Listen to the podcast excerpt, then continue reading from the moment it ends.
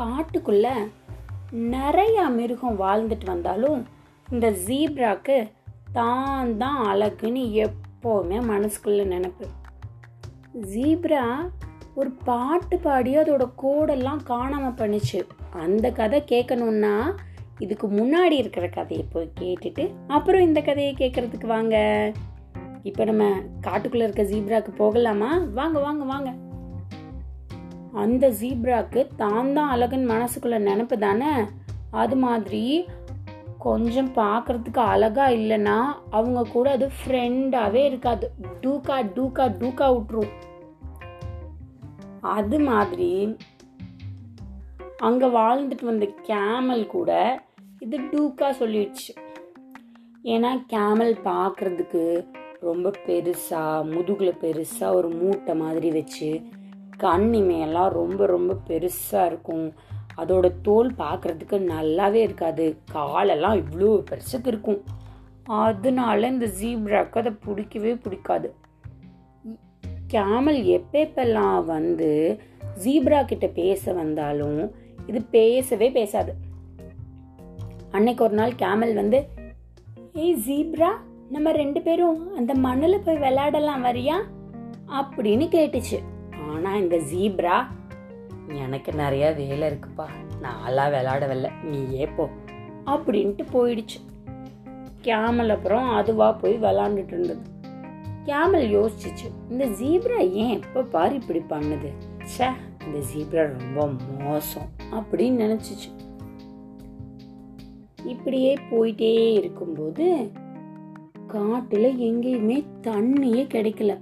ரொம்ப வறண்டு போயிடுச்சு காடெல்லாம்.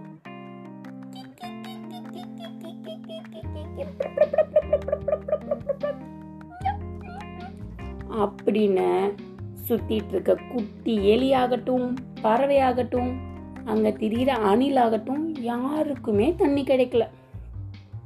ஒரு குட்டி பறவை என்னால இதுக்கு மேல தண்ணி இல்லைன்னா பறக்க கூட முடியாது அப்படின்னு சோகமா சொல்லிட்டு உட்காந்துருந்தது அசையவே முடியாம அசைஞ்சு வந்த நத்தையார்.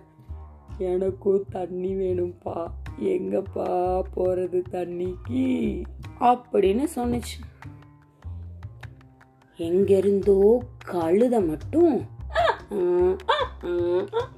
அப்படின்னு அதோட முதுகுல நல்ல பெரிய சாக்கு மூட்டையில தண்ணி இருக்கிற இடத்துல போய் நல்லா உட்காந்து நனைச்சிட்டு தூக்கிட்டு வந்துருச்சு.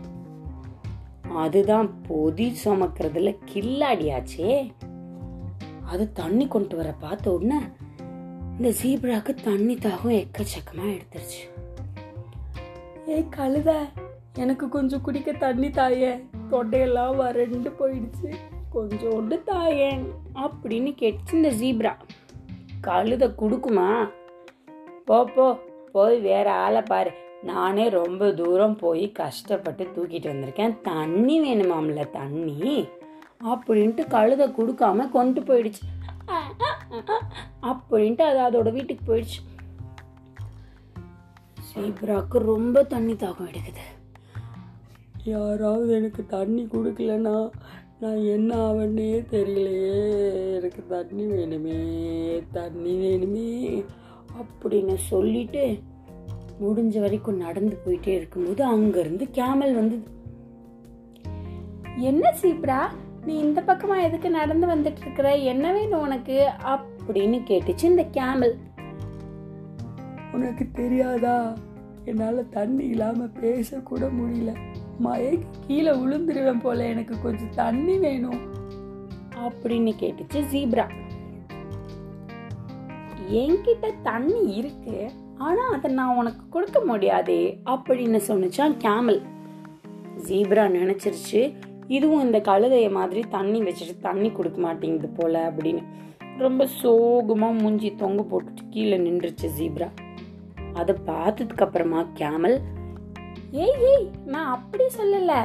இந்த என் உடம்பு மேலே அசிங்கமாக மூட்டை மாதிரி இருக்குன்னு நீ நினைச்சிட்டு இருப்பியே. அந்த மூட்டைக்குள்ளதான் நான் தண்ணி வச்சுருக்கேன்.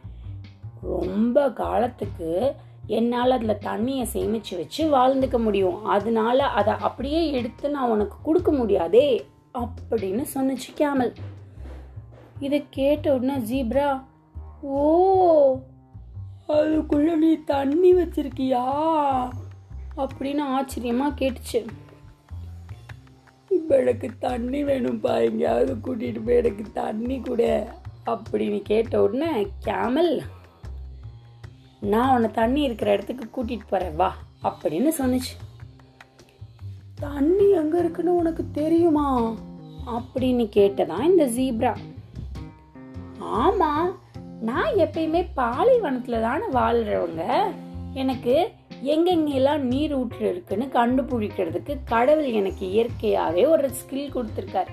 அதனால நான் உன்னை அங்கே கூட்டிகிட்டு போகிறேன் வான்னு சொல்லி நடக்க வச்சு கூட்டிகிட்டு போச்சு.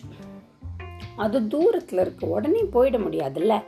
நடந்து போக போக போக புழுதியாக பறக்க ஆரம்பிச்சிச்சு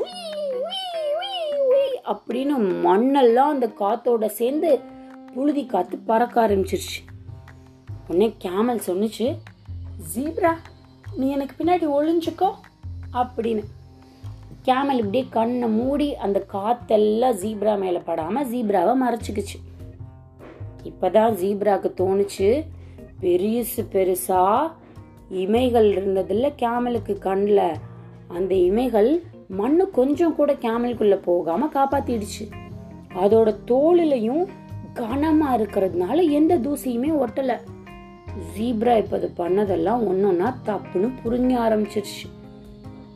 அதையும் தாண்டி நடக்க ஆரம்பிச்சா ஜீப்ராவால காலை கீழே வைக்கவே முடியல. சுடுது சுடுது சுடுது சுடுது என்னால் கால் வைக்க முடியல. சுடுது சுடுது அப்படின்னு ஜீப்ரா கத்த ஆரம்பிச்சிருச்சு. உடனே கேமல் சொன்னுச்சு என் முதுகு மேலே ஏறிக்கோ நான் உன்னை தூக்கிட்டு போறேன் அப்படின்னு. ஏன்னா கேமல் ஒரு குடும்பமே மேலே உட்காந்தாலும் தூக்கிட்டு வரும்ல அதோட கால் தான் ரொம்ப பெருசு பெருசா இருக்குல்ல அதுக்கு சூடும் தெரியல. ஒரு வழியா ஜீப்ராவை மேலே தூக்கி உட்கார வச்சு அப்படியே நடந்து வந்து தண்ணி இருக்கிற இடத்துல இறக்கி விட்டுருச்சு. ஏய் ஜீப்ரா உனக்கு எவ்வளோ தண்ணி வேணுமோ எல்லா தண்ணியும் நீ குடிச்சுக்கோ அப்படின்னு சொன்னுச்சு இந்த கேமல். தலகால் புரியாம குட்டு குட்டு குட்டு குட்டுன்னு தண்ணியை பார்த்த உடனே ஓடி போய் ஜீப்ரா அப்படின்னு நிறையா தண்ணி குடிச்சிருச்சு.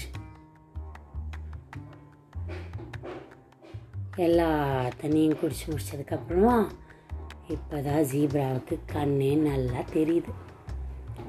கேமல் கிட்ட என்னை மன்னிச்சிடு. இன்னையிலேருந்து நீயும் நானும் பெஸ்ட் ஃப்ரெண்ட்ஸ் அப்படின்னு சொன்னிச்சான். இன்னைக்கு கதை நல்லா இருந்ததா? இதுவரை நீங்கள் கேட்டுக்கொண்டிருந்தது கதையும் நானும் ரேவா வல்லியப்பனுடன். இதே மாதிரி நிறைய கதைகள் நம்ம கதையும் நானும்ல இருக்கு. எல்லாத்தையும் கேட்டுட்டு சந்தோஷமா இருங்க. மீண்டும் அடுத்த கதையில வந்து உங்களை சந்திக்கிறேன். பாய் பாய்